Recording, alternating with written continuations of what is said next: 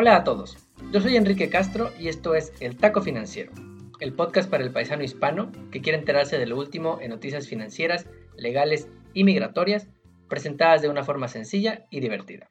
Hoy es lunes 15 de junio y te traigo los mejores tacos para aguantar este calor.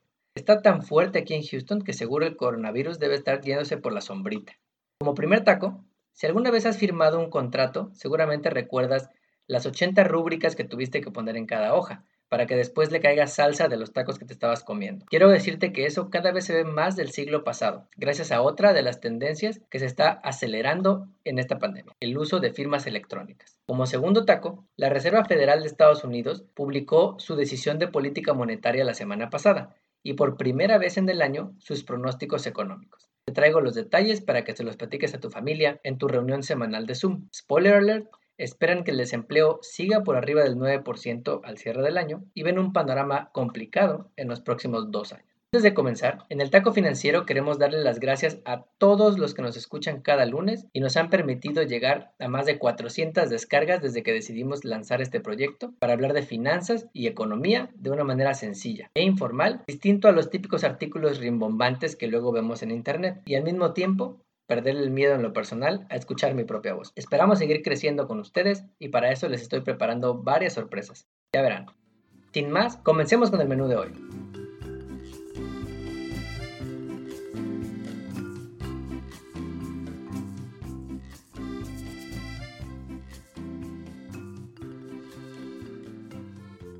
Como primer taco, ¿recuerdas cuando sacaste tu primer coche, tu primer iPhone a meses, tu primera tarjeta de crédito, tu primera hipoteca? Seguramente lo que menos recuerdas de esos contratos es que los firmaste a manita y te quedaste con una copia por eso de las letras chiquitas. Bueno, pues gracias a la pandemia actual, de la que gracias al cielo estamos ya saliendo en Estados Unidos, el uso de firmas con pluma y papel se volverá cada vez más raro y será sustituido por algo que te apuesto que ya has usado, aunque sea una vez una firma electrónica. Estas firmas te permiten cerrar contratos, rentar un departamento, hacer tus taxas y hasta comprar un coche desde la comodidad de tu sillón, sin tener que ver físicamente a la persona con la que estás haciendo tu transacción y recientemente sin exponerte a un virus global que aún no tiene vacuna. Bueno, es tan importante esta creciente industria que en el Tratado de Libre Comercio que renovaron Estados Unidos, México y Canadá, hay un capítulo exclusivo, la sección 19.6, que dice que las partes no negarán la validez de las firmas electrónicas. Pero empecemos por el principio. ¿Qué son las firmas electrónicas? Como cualquier firma con pluma y papel, son una prueba legal del acuerdo entre las partes que firman un contrato o un documento para intercambiar bienes o servicios. La diferencia es que no tienes que imprimir 10 copias para cada persona, más engargolados, más empastados, más hojas membretadas, más tinta, entiendes el punto. Simplemente cada parte recibe su PDF bonito y firmado, seguramente no se te hace raro, vía DocuSign. DocuSign es el principal competidor en el mercado de las firmas electrónicas controla el 70% de este mercado en Estados Unidos y la semana pasada publicó sus más recientes resultados trimestrales, como toda empresa pública que cotiza en bolsa tiene que hacer.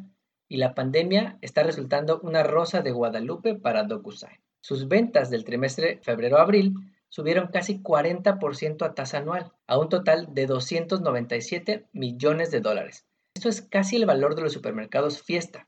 Lo anterior fue resultado de un aumento del 30% en su número de clientes y de casi 50% en sus clientes de negocio, que representa cerca del 90% de sus ingresos. No solo eso, esperan para su segundo trimestre tener mayores ventas, por hasta 320 millones de dólares. Dan Springer, CEO de DocuSign y seguidor del taco financiero, dijo que no anticipamos que los clientes regresen al uso de papel o a procesos manuales. De hecho, antes de que publicaran sus reportes trimestrales, el precio de una acción de DocuSign prácticamente se duplicó desde inicios de este año, de 72 dólares a cerca de 150 dólares la semana pasada. Y es que, aún sin pandemia, una de las estrategias clásicas de marketing que usa tanto DocuSign como muchas otras empresas tecnológicas para atraer clientes es lo que se conoce como el modelo freemium.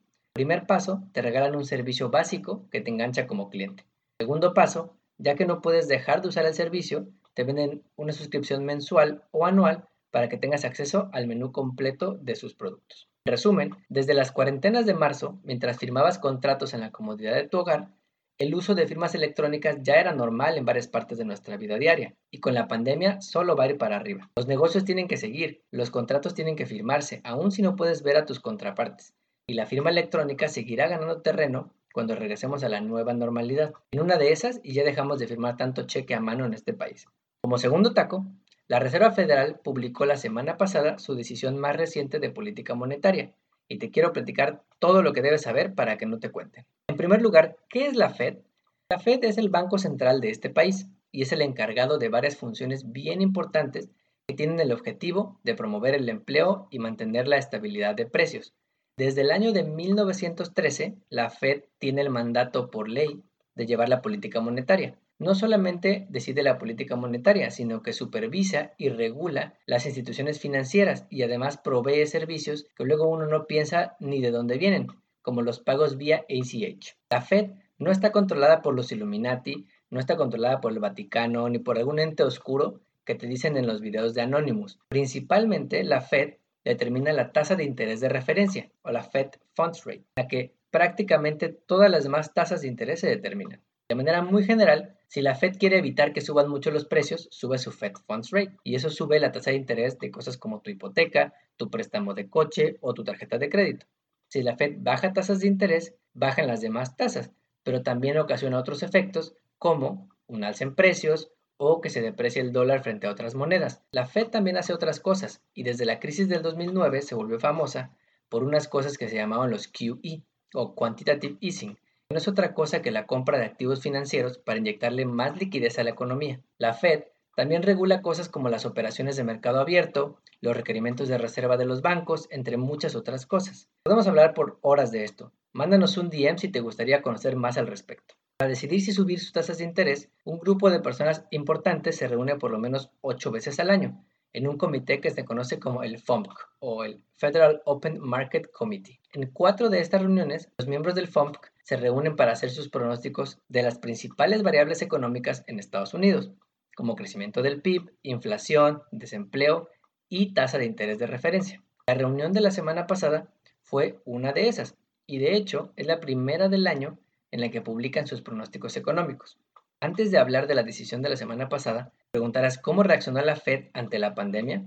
Bueno, la respuesta fue muy rápido y muy agresivo. Primero, se reunió de emergencia y bajó en chinga sus tasas de interés a cero, bajando como consecuencia las demás tasas de interés en la economía. Segundo, retomó su programa de compra de activos que lanzó en la crisis del 2009 para ayudar a inyectar más liquidez al sistema financiero. Tercero, relanzó unos programas de préstamos a bancos y a otras instituciones financieras que requieran apoyo en esta pandemia. Cuarto, relajó algunas restricciones para fomentar mayores préstamos. No sé si te enteraste, pero cuando se lanzó el PPP o el pelón, del que hablamos en este podcast en nuestro capítulo 4, Wells Fargo dijo que no podía prestar mucho dinero porque había llegado al límite que le puso la Fed en monto de activos del banco, debido al escándalo que tuvieron con miles de cuentas falsas en años previos. Este límite fue quitado por la Fed en semanas recientes para que pudiera dar más préstamos de tipo PPP a pequeños negocios en Estados Unidos. Ahora sí, ¿qué espera la Fed para este año? Crecimiento de la economía una caída del menos 6.5%. Como contexto, en la crisis del 2009 el peor año fue de menos 2.5% en el año de 2009. Es malo, pero sin duda hay países que les irá peor, como México, por ejemplo. Tasa de desempleo, 9.3% al cierre de 2020, cuando en la crisis del 2009 los peores momentos anduvo por ahí del 10%. Esto es bueno, considerando que en abril la tasa de desempleo fue de 14.7%, pero esto esconde diferencias importantes para las minorías. Por ejemplo, el desempleo de los hispanos subió a más del 17% durante el mes de abril y sigue por ahí del 17% en mayo. Tasa de interés. La Fed espera un 0% de tasa de interés en los próximos dos años.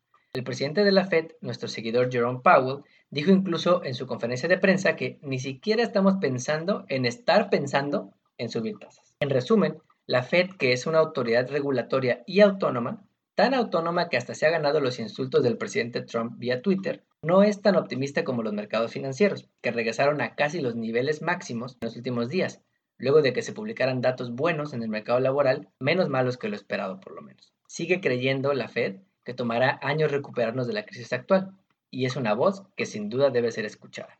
Resumiendo el menú de hoy, DocuSign es una de las empresas beneficiadas con la pandemia actual, pues nadie quería cerrar tratos con un apretón de manos. Si los nuevos clientes le pierden el miedo a las firmas electrónicas, esta tendencia podría volverse permanente. La Fed publicó sus pronósticos económicos por primera vez en el año y son bastante conservadores. Comparten el optimismo exacerbado de los mercados financieros en días recientes, el cual podría terminarse si hay una segunda ola de infecciones por coronavirus. Como de pilón, en el taco financiero te damos las gracias por haberte quedado en casa y te pedimos que hagamos lo posible por evitar un rebrote al retomar las actividades diarias. Y esto es importante, porque la semana pasada se registraron niveles récord de hospitalizaciones en el estado de Texas por COVID-19, superando la barrera de las 2.000 y sonando las alarmas de que podríamos estar en medio de una segunda ola de infecciones en Estados Unidos. Ok, ya reabrieron los bares, ya urgen unas chelas, pero puedes echártelas en la comodidad de tu sala unos días más. Más vale exagerar un poco porque lo peor que puede pasar es que vuelvan a emitir órdenes de quedarse en casa y más negocios cierren. De por sí, hubo una quiebra de casi 22% de los negocios en general en Estados Unidos, 32% de los negocios hispanos y 41% de los negocios de afroamericanos. No contribuyamos a que sean más. No olvides enviarle este taco financiero a un paisano, te lo va a agradecer. Recuerda que estamos en Facebook, Instagram y Twitter, arroba taco financiero. Nos vemos el siguiente lunes.